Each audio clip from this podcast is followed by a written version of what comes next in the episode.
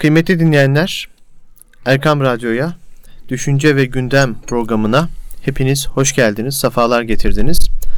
Ben Deniz, program sunucunuz Sami Zorlu ve kıymetli hocam Ergün Yıldırım'la, Profesör Doktor Ergün Yıldırım hocamla birlikteyiz.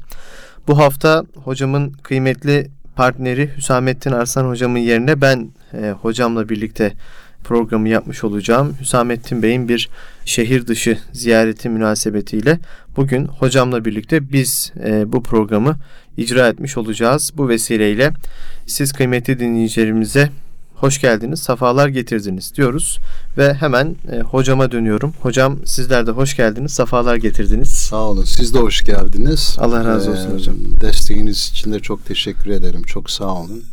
Estağfurullah Var hocam. Olun. Her zaman Allah razı olsun.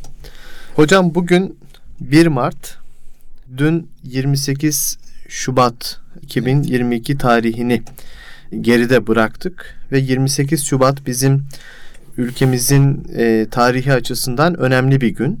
Evet. 28 Şubat postmodern darbesi olarak tabir ettiğimiz o günleri e, bugün programımızda tekrar yad edelim. O günlerde neler yaşandı, o günler bize ne bıraktı onları konuşalım evet. arzu ediyorum ama onun öncesinde hocam darbe dediğimiz şey nedir? Biraz bunu evet. konuşsak. Evet. Darbe nedir? Ve Türkiye'de yapılmış olan darbelerin tamamına baktığımızda evet. Türkiye'deki darbelerin özelliği nedir hocam gibi bir evet. soruyla başlasak. Buyurun. Çok doğru. Bu önemli. 28 Şubat darbesini anlayabilmek için Türkiye'de bir bütün olarak darbelerin ne anlama geldiğini, darbe geleneğinin hangi özelliklere sahip olduğunu, bu topluma, bu devlete yaptıkları olumsuzlukların neler olduğunu bir önce anlamak lazım. Evet. Çünkü 28 Şubat darbesi de bu darbeci geleneğin bir devamı olarak ortaya çıkıyor. Türkiye'de ilk defa 60 darbesiyle gerçekleşiyor darbe. 60 darbecileri kendilerine devrimci derler. Darbe kelimesini hmm. kullanmazlar. Çünkü on devrim bir toplumsal yapıyı, devleti ciddi anlamda değiştirmek manasına geliyor. Fransız devrimi vardır, işte Rus devrimi vardır. Bununla övünmeye çalışırlar devrim diyerek. Hı. Mesela 12 Eylül rejimi de kendisine ihtilal derdi. Evet. Tamam mı? Yine Fransız ihtilalini. Halbuki bunun kendilerine darbeci demezlerdi. Darbeciler kendilerine darbe der mi? Oysa bunlar bal gibi darbeydi darbe ile devrim arasında çok ciddi farklar var veya ihtilaller arasında. Fransız ihtilali veya Rus devrimi katılırsız veya katılmayız ama objektif olarak baktığımızda bunlar yepyeni bir siyasi düzen getiriyorlar, yepyeni bir toplumsal düzen getiriyorlar. Ciddi anlamda toplumun bunlara destekleri var. Toplumun e, talepleri var. Oysa darbe ise sadece bir junta, grup kendi içinde devleti silah gücüyle zorla ele geçiriyor. Ondan sonra anayasal düzeni e, devre dışı bırakıyor ve kendi öngörüler çerçevesinde devlete yön veriyor. Evet. E, darbede bir junta geleneği vardır. Darbede bir azınlık geleneği vardır. Bizim gibi ülkelerde Türkiye'de bunu askerler yaptı. Yani 60 ihtilali, 70 ihtilali, e, ee, 60 darbesi, 12 Mart darbesi, 12 Eylül darbesi, o e, 28 Şubat bunların bu bütün bu darbeler bir ordumuz içinde bir grup ordumuzu e, hepsi değil tabi bunun içinde bir grup kendisine vazife çıkarıyor ve toplumu daha iyi bir yere götüreceğine dair bir inanç taşıyor. Ondan sonra geliyor meclise müdahale ediyor. Meclisi feshediyor. Evet. Oysa demokrasilerde meclis, Türkiye Büyük Millet Meclisi çok önemlidir. Türkiye Büyük Millet Meclisi bu millet, milli iradeyi temsil eden bir yerdir. Evet. Yani milli mutabakatın somutlaştığı, gerçekleştiği bir yerdir. Mesela Türkiye Büyük Millet Meclisi'nin kuruluşuna bakarsak, yani Ankara'da Meclis-i Mebusan'dan bir kısmı işte e, dağılıyor işgal nedeniyle Ankara'ya gidiyor. Ondan sonra Sivas Kongresi'ne giden askerler var, siviller var ve daha sonra Ankara'da birleşiyorlar. Ve orada meclis devam ediyor. Türkiye Büyük Millet Meclisi savaş döneminde de varlığını sürdürüyor. Düşün yani Türkiye'nin toprakları çekiliyor, çekiliyor Osmanlı o dönem. Anadolu'ya, Ankara'ya kadar çekiliyor. Yunanlılar Polatlı'ya kadar geliyorlar. Hı hı. Düşün Polatlı Ankara 70 kilometre. Ama Türkiye Büyük Millet Meclisi varlığını sürdürüyor. Mustafa Kemal'i başkomutan olarak at- atıyor ve savaşı yöneten bir millet meclisi var. O kadar önemli yani bu. Şeyde ise darbelerde ise bu meclise gelip kilit vuruluyor. Ondan sonra bir süre tamamıyla diyelim 12 Eylül rejimine baktığınız zaman 80'de darbe yapılıyor. 83'e kadar 3 yıl tamamıyla meclisin kapısı kilitliyken Türkiye yönetiliyor. 60 ihtilalinde de bu şey darbesinde de bu böyledir. 12 Mart'ta da bu böyledir.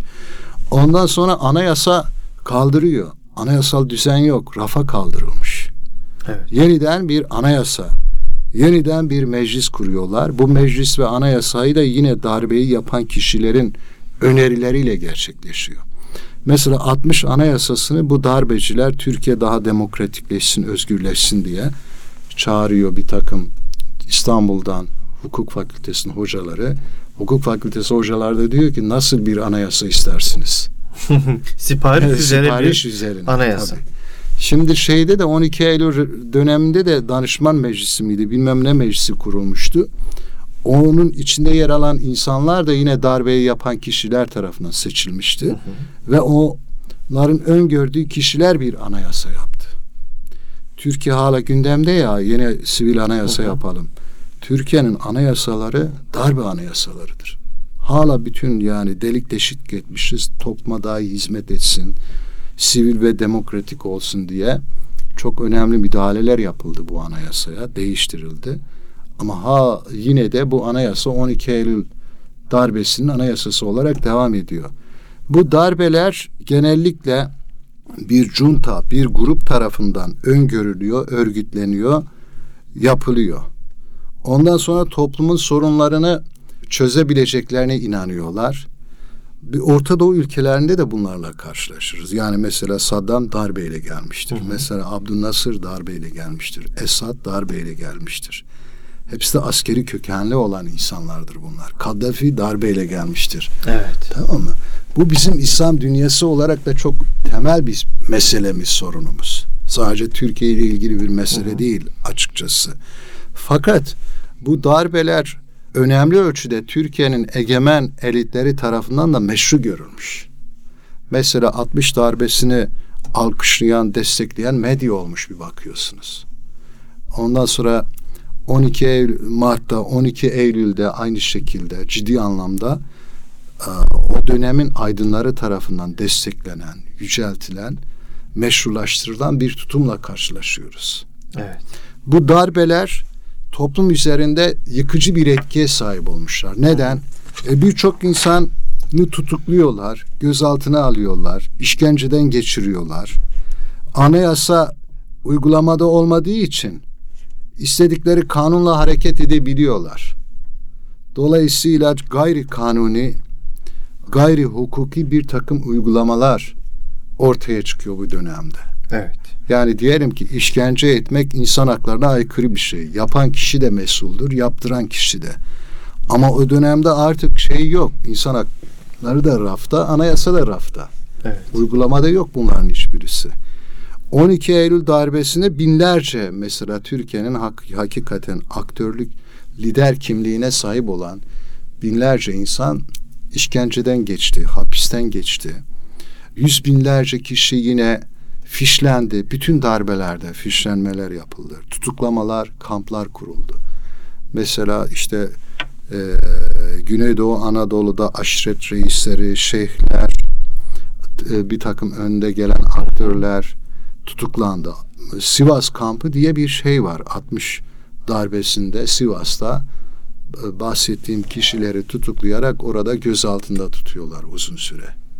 Evet. Böyle e, çok enteresan uygulamalar var.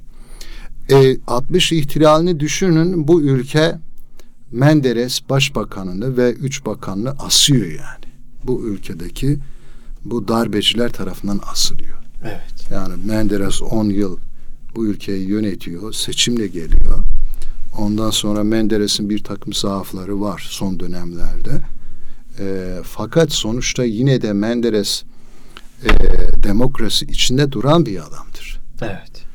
E, bu darbeyi yapanlara göre de Menderes tek parti dönemindeki yapılanlar kazanımlardı. Dolayısıyla Menderes bu kazanımların üstünü efendim çizdi. Biz yeniden Türkiye'yi asıl yoluna koyacağız ve Türkiye'yi bu işte geri götürmekten kurtaracağız. Bunlar daha çok sol Kemalist dediğimiz siyasi elitlerin e, yaptığı bir darbe girişimiydi. Darbeyi destekleyenler de bunlardı mesela. Ve Menderes'e hala bu kesimler mesela reddediyorlar. Hala karşı çıkıyorlar. Hala haksız olduğunu düşünüyorlar. Ya bir insan yanlış yapabilir, haksız olabilir. Ama bu onun darbeyle işten uzaklaştırılmasını gerektirmez. Evet.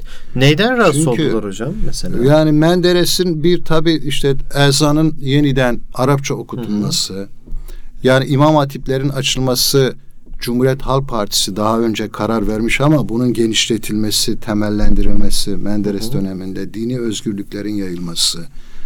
Ondan sonra Türkiye'nin uluslararası e, ilişkilerde diyelim öne çıkması, e, serbest piyasa ekonomisini uygulaması. Bunlar yerel düzeyde, ulusal düzeyde daha doğrusu egemen olan iktidar çevrelerini ürkütüyordu. Hmm. Ürküttü. Bir başka e, boyut var o da şu. Yani Menderes son dönemde Amerika Birleşik Devletleri ile arası açılıyor. Rusya ile görüşüyor. İskenderun demir çelik fabrikası girişimleri var, çalışmaları var. Dolayısıyla Menderes'in asılmasına Amerika Birleşik Devletleri'nin göz yumduğunu söyleyenler de var yeterli düzeyde müdahale etmedi. Bu uluslararası ilişkiler boyutu. Ama Türkiye'nin kendi iç siyasi dinamikleri açısından düşündüğümüzde yani kendilerini devletle özdeşleştiren Cumhuriyet Halk Partisi elitleri Menderes 10 sene iktidarda kalınca e, iktidardan uzak durmaya tahammül gösteremediler. Evet. Yani bir devlet bizim mülkiyetimizdir. Ama şimdi biz devleti yönetemiyoruz gibi bir tutuma, bir ya- yanılgıya düştüler aslında. Ciddi anlamda buradan gelen bir tepki vardı aslında. Buradan büyüyen bir tepki, bir reaksiyon vardı. Bunun olması için de bir de darbeler önem döneminde e, olmadan önce bir sürü şeyler, olaylar gerçekleştiriliyor. Mesela Fuat Başgil'in hatıralarında da okuyup görmek mümkün bunlar. Fuat Başgil bir dönemin çok önemli bir, en aydınlarımızdan birisi. Hı hı. Belli siyasi ilişkileri de var ama yani Cumhurbaşkanlığı adaylığı var. Cumhurbaşkanı olmaması için tutukluyorlar. Mesela 60 ihtilalinde. Hı hı. Ve tutuklarken de evinde Said Nursi'nin bir kitabını mı görüyorlar ne yani? Bir, bir şey buluyorlar.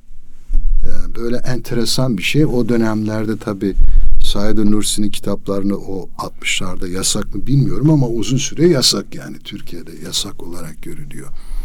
Ee, 60 ihtilalini yapanlar tabi bunu e, yani da- darbeyi yapmak için bir takım tezgahlar düzenliyorlar O zemini Öğrenci- oluşturuyorlar. zemini oluşturuyorlar. Mesela e, işte Menderes'le ilgili garip garip bir takım söylentiler dolaşıma sokuluyor. Efendim insanların işte kıyma makinesinden geçirildiği, yok asfaltın altına konulduğu, yok bilmem ne yapıldığı gibi öğrenciler kışkırtılıyor. İstanbul Üniversitesi'nin öğrenci hareketleri başlıyor. Fuat Başkil diyor ki ben bu öğrencilerin tutumlarını görünce diyor dedi e, diyor nereye doğru gittiğimizi ürpererek hissetmeye başladım diyor.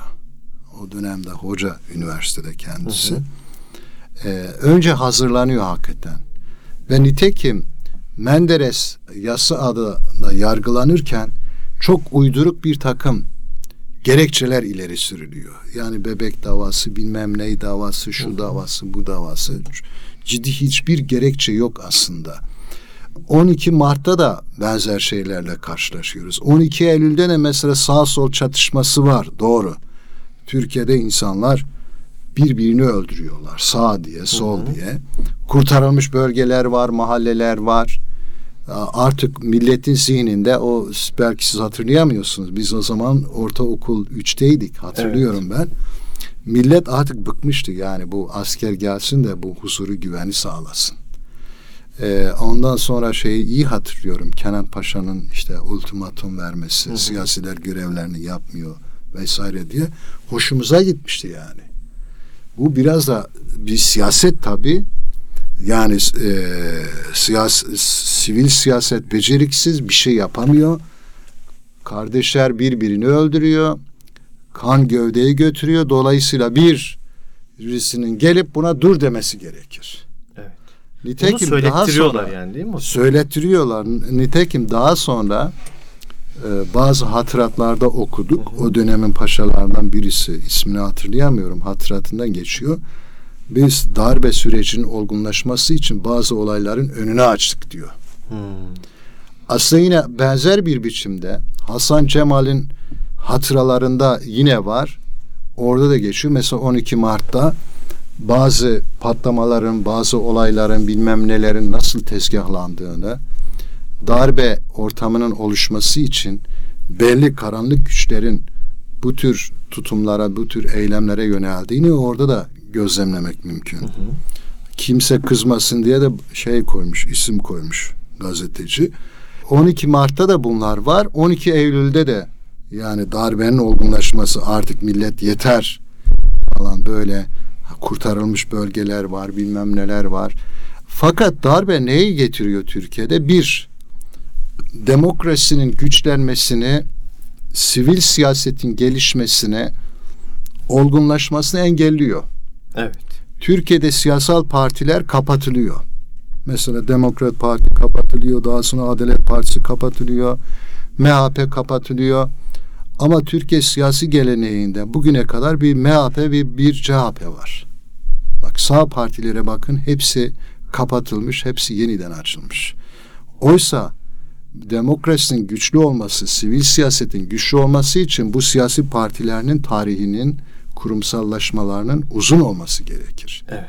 Yani bugün İngiltere'ye baktığımızda İşçi Partisi e, 1890'ların da kurulmaya başlanan hala varlığını sürdüren bir partidir. Yani yüz yılı geçmiş. Hı hı. Tamam mı? Ee, Türkiye'de bunu sadece Cumhuriyet Halk Partisi için ana partiler olarak diyebiliriz. İşte 60'tan sonra kurulan MHP için diyebiliriz. Ama Türkiye'de sağ siyasete, muhafazakar siyasete ciddi anlamda yön veren ana partiler var mı bugün yani? AK Parti 2002'de doğdu. Efendim Adalet Partisi yok, Anavatan Partisi yok, Demokrat Parti yok. Yani Demokrat Parti var bugün ama o genel kapsayıcılığı temsil etmiyor. İşte bu darbelerin bıraktığı siyasi olumsuzluklardan dolayı oldu bunlar. Ondan dolayı bunlar ortaya çıkıyor. E, bu gelenek güçlenmeyince, sivil siyasi gelenek güçlenmeyince daha çok vesayetçi sistem güçlü oluyor. Daha çok vesayetçi kendisi devletle özdeşleştirerek her zaman egemen olmaya çalışan efendim kendi çıkarlarını, aile çıkarlarını, birey çıkarlarını devletle özdeşleştirerek hareket eden, Türkiye'de sivil e, siyasi katılımı gerektiğinde engelleyen bir yapı oluşuyor. Evet. Bu bunun yanında ekonomide mesela ciddi sorunlar ortaya çıkıyor. Çünkü darbeler olduğu zaman ekonomiyi değil tamamıyla güvenlikçi siyaseti merkeze alıyorlar. Ekonomi um, umurlarında olmuyor. Evet. İkincisi darbe dönemlerinde en azından birkaç sene sürüyor. Hukuk işlemiyor. Hukuk şeffaf değil. Dolayısıyla ekonomiyle ilgili yolsuzluklar olduğu zaman üzerine gidilmiyor. Ondan sonra darbeler döneminde toplum tutuklu hale geliyor. Bir insanın tutukluluk hali nedir? Değil mi? Düşünün. Bir de bir insanın coşkuyla konuşması, kendini temsil etmesi, sesiyle, evet. havasıyla, görüntüsüyle toplumun tutuk olması hali toplumun aslında üretimde, toplumun yaşamda, toplumun fikir üretiminde, ekonomi üretiminde e, yavaşlaması demek. Çekilmesi demek. Küsmesi demek aslında. Evet. Darbelerin yol açtığı en önemli sorunların başına bunlar yer alıyor. Evet. Bir toplum özgürlük Hı hı. konusunda mesela çekimser, ürkek olmaya başlıyor. Herkes birbirine şüpheyle yaklaşmaya başlıyor. E, insanlar birbiriyle daha bir barış içinde, daha bir güven içinde çalışmaya başladıkları zaman daha fazla iş yaparlar, daha fazla paylaşım yaparlar, daha fazla bir hareketlilik olur. Her alanda bu böyledir. Evet. Yani darbeler manevi anlamda, maddi anlamda olanı da var tabi ama insanların özgüvenine ciddi manada zarar veriyor. Tabii. Ve bu e, belki de nesiller boyu devam eden bir E Ee, tabi yani mesela 12 Eylül darbesinde de yine işte bir takım ilahiyat çevresine insanlar çağırıyorlar. Diyorlar ki İslam'la ilgili şunu yazın. Kur'an İslam'ı yazın. Hmm. Mesela bunu yaptılar. Gerçek İslam, gerçek İslam diye o raporu yapmışlardı. Yaşar Nuri Öztürk Hı hı. vardı. Diğer bir takım isimler var. Söylemeyelim spekülasyonlara yol açmaması için. Gerçek İslam nedir? Orada işte Kur'an İslam'ı falan diye bir şey bugün gündemde dolaşıyor ya günümüzde de. O zamanlar bunu gündeme getirmişler. Yani şimdi general bir adam şeyden çok iyi anlar askerlikten. Ben anlamam. Güvenlikten anlar. Ben anlamam. Değil mi? Hı hı. İşi bu çünkü. Evet. Ama bir generalin Türkiye'nin din politikası ile ilgili tayin edici bir rol üstlenmesi doğru bir şey değil. Darbeci, hele hele darbeci olan insanların böyle bir rol üstlenmesi doğru bir tutum değil. Evet. Bu toplumda alimler var, dinle ilgili olan kurumlar var. Daha özgür, daha serbest davranarak hareket etmeleri lazım. Yani bir o nedenle bu cuntacılar ekonomiyi yönlendirdikleri kadar, hukuku yönlendirdikleri kadar dini de yönlendirmeye çalışıyorlar. Evet. Yani mesela 60 darbesinden sonra Diyanet İşleri Başkan Yardımcılığı görevini alarak e, garip garip dini düşünceler ileri süren bir şahıs var. Saadettin Evrim miydi neydi yani tam bir isimleri unutuyorum. Saadettin Evrim olabilir. Türkçe Kur'an yazmaya kalkışıyor vesaire.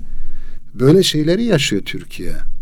E, 12 Eylül'den sonra da mesela daha sonra Türk İslam, e, Türkçe ibadet gibi konular gündeme gelmeye başlıyor. Evet. E, 28 Şubat'ta bunu daha net bir biçimde göreceğiz. Çünkü bir de şöyle bir şey var. 60 darbesini daha çok sol Kemalistler ya, yapıyor. İşte 12 Eylül darbesini biraz daha sağ zihniyette sahip olanlar yapıyor gibi. Bu darbeler döneminde Atatürk çok kullanılıyor mesela. 60 ihtilalinde Atatürk daha çok sol içinde üretilen bir figür oluyor. Hı hı. Tamam mı? Ee, 12 Eylül döneminde de Atatürk daha çok sağ bir bakış açısıyla üretilmeye çalışılıyor. Ve biz o 12 Eylül'de şey İmam Hatip'te okuyorduk. İyi hatırlıyorum. Mesela bütün ders kitaplarımıza yeniden Atatürk resimleri konulmaya başlandı. Diyelim Evet. ahlak ders kitabı onunla ilgili veya matematik ders kitabı yani Atatürk'le ilgili değil. İnkılap tarihi dersleri var zaten. Daha önce devrim tarihi diye okutuluyor. Bu defa inkılap tarihi. Diye Atatürkçülük diye okutuluyor. Böyle farklılıklar var ama sonuçta Atatürk'ün yeniden üretilmesi, otoriter bir düşüncenin yeniden üretilmesi. Atatürk'ü de otoriter bir biçimde üretiyorlar tabii. Sonuçta onun üzerinden topluma e, müdahale etmeye, toplumda hakim olmaya, toplumu manipüle etmeye çalışıyorlar. Dış güçler argümanı çok yoğun bir biçimde kullanılıyor. Kenan Paşa'yı iyi hatırlıyorum. Akşamları zaten televizyonda onun bir konuşması olurdu. Mutlaka devletin bir televizyonu vardı TRT. Haberlerden sonra bir konuşma o yapardı. Türkiye'yi gezerdi, gezilerde. Bu konuşmalarda ter, işte anarşistler ve dış güçler vardı. Bu tema çok yoğun bir biçimde işleniyordu. Türkiye bir yandan evlatlarını kaybediyor, hapishanelere atılıyor, işkencelerden geçiriliyor, damgalanıyor. Daha sonraki hayatta bunlar iş bulamıyor, bir sürü başka sorunlar yaşıyorlar. Psikolojik Mesela sorunlar. 12 Eylül üzerine birçok filmler yapıldı, romanlar yazıldı. Böyle değişik değişik hikayeler çıkıyor ortaya. Evet. Yani daha aşağı indiğimiz zaman, toplum pratiklerine baktığımız zaman. Hocam biraz da bu izleri konuşalım istiyorum. Birinci Evet. bölümümüzün de sonuna geldik. İkinci bölümde biraz daha 28 Şubat özelinde Evet. Toplumumuzdaki bu 28 Şubat'ın mirası olan o olumsuz izleri konuşsak. Evet. E, ikinci bölümde biraz bunun üzerine duralım hocam müsaadenizle. Tamam. Kıymetli dinleyenler, Erkam Radyo'da Düşünce ve Gündem programına devam ediyoruz. Biraz ara vereceğiz. Kısa bir aradan sonra Profesör Doktor Ergün Yıldırım hocamla birlikte darbeleri konuştuk. 28 Şubat'ı konuşmaya devam edeceğiz. Kısa bir aradan sonra birlikteyiz efendim. Buluşma noktamız Erkam Radyo. Kıymetli dinleyenler, Erkam Radyo'ya Düşünce ve Gündem programına tekrar hoş geldiniz. Profesör Doktor Ergün Yıldırım hocamla kaldığımız yerden devam ediyoruz. Bizleri dinlemekte olan siz kıymetli dinleyicilerimizi tekrar selamlıyoruz. Birinci bölümde hocamızla darbeleri konuştuk. Türkiye'deki e, darbelerin seyrini konuştuk. Darbeler bize ne anlatıyor? Darbe nedir? Bunları konuştuk. Bu bölümümüzde de biraz daha 28 Şubat'ı konuşacağız. Hocam tekrar hoş geldiniz. Merhaba. Sağ olun. Teşekkür ederim. Hocam ilk bölümde az önce de ifade ettiğimiz gibi darbeleri konuştuk. Türkiye'deki Evet, darbe evet. tarihine biraz değindik. Bu bölümde de 28 Şubat'ı biraz daha ele alalım. 28 Şubat'ta işte merhum Necmettin Erbakan'ın başbakan, Tansu evet. Çiller'in başbakan yardımcısı olduğu dönemde bir Milli Güvenlik Kurulu toplantısı sonucunda bazı kararlar alındı ve evet. bu kararlar neticesinde işte Refah Yol, Yol. hükümeti kapatıldı ve evet. o süreç başladı. Evet. E, ve bunun adına postmodern darbe olarak bir isim konuldu o evet. süreçte ve bin yıl etkisi devam edecek dendi, dendi. ama 5 yıl bire bile dayanamadı. Dayanamadı. Evet. Ve aradan 25 yıl geçti ve biz 25 evet. yıl sonra e, bu darbenin izlerini hala konuşuyoruz. Dün bir haber vardı. Bir bayan öğretmen bana 19 yılıma mal olan 28 Şubat sürecini unutmak istemiyorum ve bunun hala peşindeyim diye bir öğretmen 19 yıl sonra görevine öğretmen dönmüş, olabilmiş, görevine dönmüş bir ismi de Esma Hanım e, diye evet. bir hanımefendi haberleri ajanslara düşmüştü.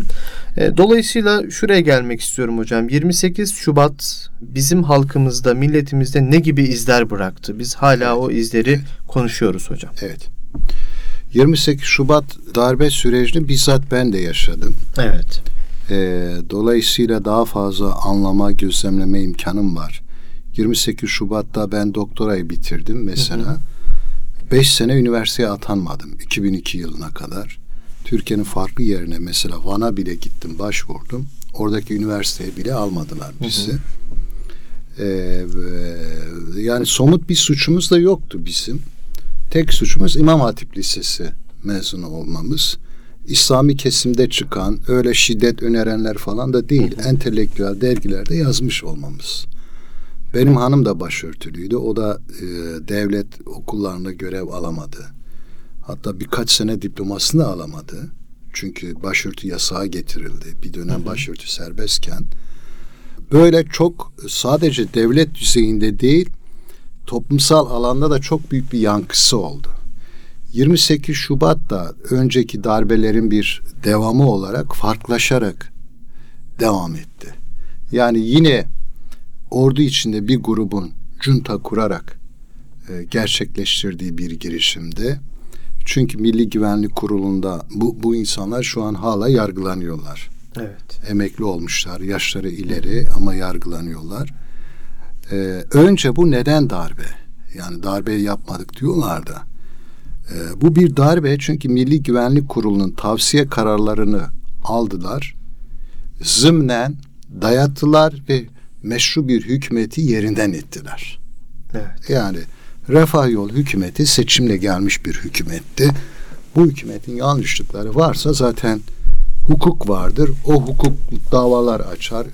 Bilmem ne olur, şu olur, bu olur. Dava daha sonra açıldı tabii ki. Fakat öyle enteresan bir dava ki ben onun şeyini okudum. Refah Partisi'nin iddianamesini okudum. O iddianamede layıklık o kadar geniş tutuluyor ki ve o sol Kemalist dediğim 60 darbesinin kafasında olan insanlardan atıflar yapılıyor. Mesela laiklik sadece din ve devlet işlerinin ayrılması olarak tanımlanmıyor. bilimle, gündelik hayatla, kültürle, eğitimle, her şeyle tanımlanıyor ve dolayısıyla bu tanıma göre bir Müslüman biraz daha dini yaşantısına hassassa laikliğe karşı hale geliyor. Evet. Bu kadar geniş bir laiklik tanımı var. Ee, ve onun onunla Refah Partisi'ni e, ne dava açtılar ve Refah Partisi'ni kapattılar. Bir defa bu ülkede dini e, hissiyatı olan insanların siyasette temsil arayışlarını temsil eden bir siyasi gelenek, milli görüş, Refah Partisi. Ben Refah Partisi'nin şeylerini de okudum. Kuruluş metinlerini de okudum araştırmalarım için. Yani orada laiklik eleştirisi var ama bu demokrasi içinde kalarak yapılan bir laiklik eleştirisi var. Tümüyle reddetme yok yani. Evet. Tamam mı? Türkiye'de siyasi partiler kanununa uygun bir biçimde hareket eden bir parti. Ama Milli Güvenlik Kurulu'ndan çıkarılan o şeyler işte o 28 Şubat'ın adeta yasalarını oluşturan o e, ilkelere baktığımız zaman onlar meclise gönderiliyor. Halbuki normalde meclis onlara uyar uymaz. Ama tam tersine meclis bunlar zorunluymuş gibi uydu ve uygulamaya çalıştı. Mesela Mesut Yılmaz, Bahçeli, Bülent Ecevit bu hükümetin ortaklarıydı ve bunlar tek tek uygulamaya çalıştılar. Neydi Evet. bu? Bir tanesi işte imam hatiplerle ilgili. İkincisi başörtülerle ilgili. Üçüncüsü milli görüşle ilgili. hı. Üçüncüsü, dördüncüsü İslamcılarla ilgili. Beşincisi dindarlarla ilgili. Dini alanda hissiyatı olan, eğitim faaliyetleri olan, cemiyetler, cemaatler, bütün bunlar e, adeta devlet karşıtıymış gibi, rejim düşmanıymış gibi bir biçimde algılandı ve bunlara müdahale eden bir takım politikalar pratiğe geçirilmeye çalışıldı. Evet. Örneğin işte diyelim ki başörtü yasaklandı yeniden. Ve başörtülü insanlar üniversiteye değil İmam Hatip'e bile girmem, girmeleri engellendi. Yani İmam Hatip Lisesi'nde insan dini öğreniyor değil mi? Vaazcı olacak, imam olacak. Hadi bayan imam olmuyor ama vaazcı olacak. Kur'an-ı Kerim öğretmeni olacak. Dini öğretecek. Ve bunların başörtüsüyle eğitim almaları engelleniyor. Üniversitede eğitim alma hakkın engelleniyor. Başörtü engeli var. Bürokraside başörtüler atılıyor. İmam hatipler atılıyor. Tepede yer alanlar. Ee, ondan sonra milli görüşe mensup olanlar aynı şekilde dışlanıyor. Yani Türkiye'de hem devlet kurumlarında hem üniversitelerde topyekun bir tasfiye uygulandı bunlara karşı. Bu dediğimiz bizim camiamızdan insanlar. Yani bu ülkede e, biz Müslümanlığı kalkıp ne İran'dan öğrendik ne Arabistan'dan öğrendik. Biz bin yıldır bu topraklarda İslam'ı cedlerimizden öğrenip geliyoruz değil mi? Evet. Ee, ve bu fikirlerin Türkiye gelişi, batılı fikirlerin gelişinin bütün tarihi 150 yıllık bir tarihtir yani. Bin yıllık tarih içinde 150 yıl ne ki yani? Değil mi? Dolayısıyla bu ülkenin temel esasıdır İslam. Bu ülkenin kurucu unsurudur. Orhan Gazi yani bu Anadolu topraklarında Selçuklu'ya baktığımız zaman giren kişi Alparslan'ın hutbesinde ne var? İlahi kelimetullah'ı götüreceğiz diyor. Efendim şeyde Selçuklulardan sonra gelen ve bu topraklarda İslam'ın önderliğini, hakimiyetini temsil eden Türklerin Osman Bey'in gördüğü rüya nedir? Nerede rüyayı görüyor? Edebali'nin. Edebali kimdir? Bir şeyh efendidir. Şimdi bunların isimler Mustafa Kemal'i diyelim. Birinci Millet Meclisi açıldığı zaman Birinci Mi- Millet Meclisi dediğim gibi millet mücadeleyi yürüten Osmanlı sonrasında bu toprakları kurtarmaya kendisini adayan mübarek bir meclistir. Hacı Bayram Veli değil mi tekkesinden, camisinden oranın şey efendisi de kalkar. Sancak-ı Şerif altında Mustafa Kemal de içinde var. Giderler, meclisi açarlar. evet. Dua ederler. Adı ne? Gazi. Ha, Gazi Orhan Gazi, Osman Gazi, Gazi Mustafa Kemal. Bir defa bu ülkenin şeyinde bu var. Ruhunda bu var. İslam var. Biz İslam'ı daha bunun 150 yıl önce veya daha dün gidip e, başka ülkeden öğrenmedik. O nedenle buna göre insanların yaşaması, buna göre ailelerine mesela yapılandırması, buna göre giyinmesi, buna göre eğitim alması kadar doğal bir şey yok. Bu ülkede hava almak kadar, su içmek kadar, ekmek yemek kadar tabi bir şeydir. Zaruri bir şeydir. 28 Şubat bu dinamizmle oynadı. Kalktı bunu tehdit olarak gördü bunun için olan grupları, siyasi partileri, çevreleri, siyasi aktörleri, liderleri işte Erbakan gibi ve diğerlerini efendim görevlerine son vermesi, siyaseti yasaklatması, içeriye atmaya çalışması, e, fişlemeler, ciddi fişlemeler oldu. Kızlarımız İmam Hatip liseleri ve üniversiteler önünde günlerce içeri giremediler. İkna odaları açtılar. İkna odası nedir ya?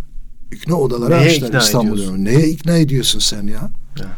Başörtüsü takıp takmamak sana göre mi olacak? Bir insanın kendi inancıdır, kendi tercihidir. Böyle şeyleri zorla, dayatmalarla, tehditlerle, santajlarla birçok arkadaşımız üniversiteden atıldı. Uzak yerlere görevle atıldı. Bodrum'a sandalye masasıyla sandalyesiyle Bodrum gibi yerde yaşamak zorunda kalan akademisyen arkadaşlarımız oldu. Ya. Her çeşit mobbingleri yaşadılar.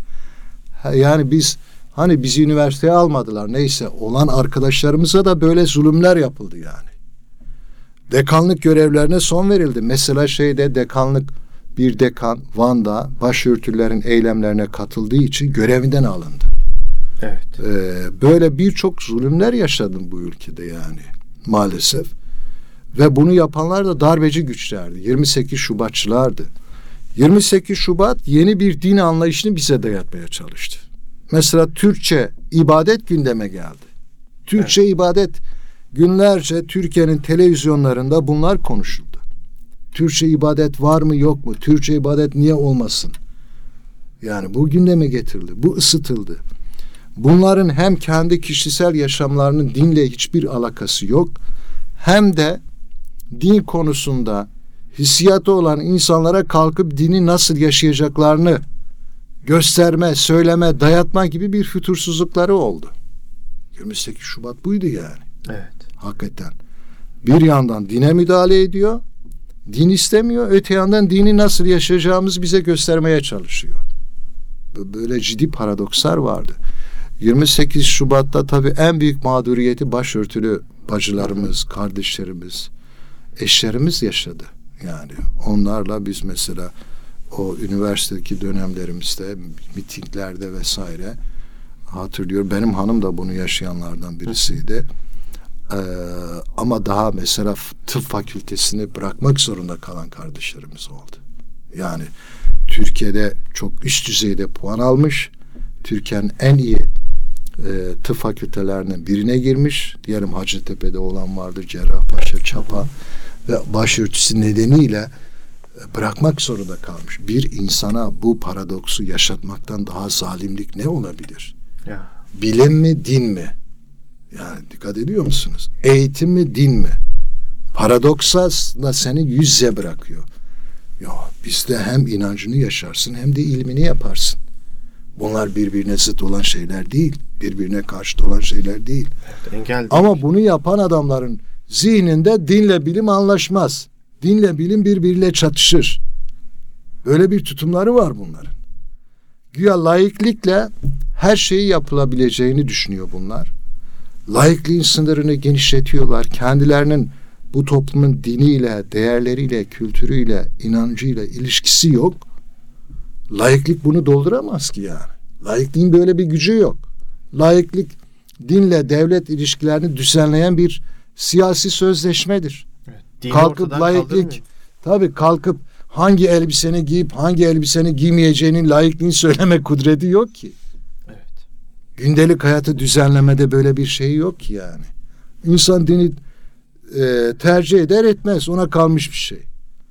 Ama kalkıp bütün bir toplumu yani neredeyse sokakta bile başörtüyü yasaklayacak politikaları üretmeye kalkışmak çok büyük bir e, şey. Cüretkarlık, Allah'a karşı ortaya konan bir cüretkarlık. 28 Şubat bunu yaptı açıkçası. Evet. Ve bu toplumun dinamikleriyle oynadı. Bu toplumun değerlerine karşı saygısızlık yaptı. Herkesi mesela Batı Çalışma Grubu kurulmuştu. İllegal bir şey yani Batı Çalışma Grubu. Bir devletin normal kurumlarında ne varsa kanun tarafından belirlenmiştir. Mesela diyelim Milli Güvenlik Kurulu nedir? Görevi nedir? Belirlenmiştir. MIT'in görevi nedir? Belirlenmiştir.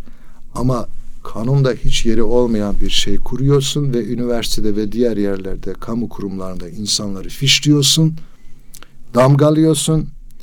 Kendi ideolojine uymuyor diye, kendi fikrine uymuyor diye ondan sonra bunları jurnalliyorsun. Evet. Böylece insanlar fişleniyor, atılıyor, bir takım baskılar yaşıyor. Böyle bir şey yaşandı yani Türkiye'de hakikaten. Böyle zulümler yaşandı Türkiye'de. 28 Şubat buydu. Evet. Bu darbeyi o nedenle unutmamak gerekiyor. Bizim genç kuşaklar unutmuş halde bunu. Ama biz yaşadık bunları yani. Canlı kan. Evet. İnsanlar bize selam vermeye korkar hale geldiler. Ne yapmışız biz? Askere kurşun mu sıkmışız? Yok. Bu devletin bayrağını mı yakmışız? Yok. E, Biz devletin malını mı çalmışız? Yok. Polise kurşun mu sıkmışız? Yok. Ne yapmışız? belli bir grubun ideolojilerini benimsemiyoruz. Kendi fikirlerimiz var. Kendi kültürümüz var. E bu kendi kültürümüz dediğimiz Osman Gazi'den bahsettik, Orhan Gazi'den bahsettik, Alparslan'dan bahsettik. Bu insanlar yaşamamış mı? Bu insanlar bu topraklara getirmiş bunu. Biz dolayısıyla bu toplum aslında devletin de mevcut kanunlarına uygun davranmışız. Refah Partisi devletin kanunlarına uygun parti kurmuş, gitmiş kendi fikirlerini, siyasi mücadelesini değil mi? Paralel yapı gibi de olmadan, gizlemeden, saklamadan meşru bir biçimde ortaya koymuş Ve seçilmiş. ve seçilmiş. Seçime girmiş. Belediyelerde Refah Partisi Türkiye'nin belediyecilik tarihinde en başarılı çalışmalar yapan bir siyasi gelenektir. Evet. Mesela. Değil mi? E bunları yapmış bir şey var. Siyasi parti var. Bir ondan sonra seçime girmiş, kazanmış. Ondan sonra görevi Erbakan Hoca'dan aldılar. Normalde demokrasiye göre Tansu Çiller'e görevi vermeleri gerekirken görevi vermediler. Orada da Demirel'in büyük bir vebali var. Demirel Cumhurbaşkanıydı ve 28 Şubat'ın bu darbecilerin siyasi eğilimlerine uygun bir biçimde hareket etti. Maalesef. Evet. Böyle de bir tutum ortaya koydu. Evet. Hocam çok teşekkür ediyoruz. Tabii bu süreçle alakalı çok söylenecek söz var. Ama Evet. belki de e, bu süreci anlatıyoruz. O yaşadıklarınızı dinleyicilerimizle paylaşıyoruz. E, biz de tabii okuduklarımızdan, e, öğrendiklerimizle e, o günlerin ne kadar böyle e, güçlü, e, zor geçtiğini anlıyoruz. Tabii o dönemlerde biz bunları idrak edecek yaşta değildik. Ve belki şunu demek lazım değil mi hocam? Allah bir daha bu millete böyle bir 28 Evet. Şubat süreci yaşatmasın. İnşallah. Ama bir mücadele de vardı. Hı hı. Bu insanlar yılmadı. Mücadele etti, okudu, düşündü, yeni partiler kurdu, yeni dergiler çıkardı. Tamam mı?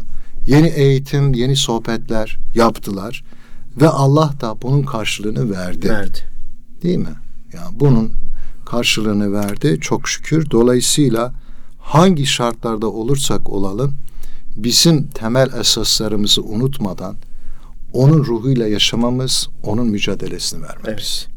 Belki de bu En önemli şey budur. Evet, günün sözü bu hocam. Yani Evet. o mücadeleyi bırakmamak lazım ve bu günlerden aldığımız ibretle biz gençlerin bu günlerden almış olduğu ibretle daha fazla çalışarak, daha fazla mücadele ederek, Umut taşıyarak. umut taşıyarak ilerleyen Evet. günleri hareket etmesi, ilerleyen günleri çalışması gerekiyor. Bugünlerde Haluk Evet. Dursun Hoca'nın kitabını okuyorum. Orada Hı hı. Hatıratlarından işte gençlerle baş başa Evet. kitabından yola çıkarak e, ne olursa olsun umutsuz olmayacaksınız diyor. Kesinlikle. E, umutsuz olmamak lazım. İşte Evet. Mehmet Akif'in tabiriyle Allah'a dayan, saye sarıl, hükmüne ram ol diyor ya. Evet, evet. E, işte e, bu düşüncelerle hareket etmek lazım. İnşallah. Hocam çok çok teşekkür ediyoruz. Ben Gönlünüze teşekkür sağlık. Çok Allah sağ razı olsun. Haftaya artık Hüsamettin Bey'le birlikte yine Tamam. sizi baş başa bırakmak üzere dinleyicilerimizden müsaade isteyelim hocam. Çok teşekkür ediyoruz. Çok sağ ol. Kıymetli dinleyenler, Erkam Radyo'da kıymetli hocam Profesör Doktor Ergün Yıldırım'la birlikte Düşünce ve Gündem programıyla sizlerin huzurunuzdaydık. E, darbeleri ve 28 Şubat sürecini konuştuk. Haftaya görüşmek dileğiyle diyelim. Allah'a emanet olun. Kulağınız bizde olsun efendim.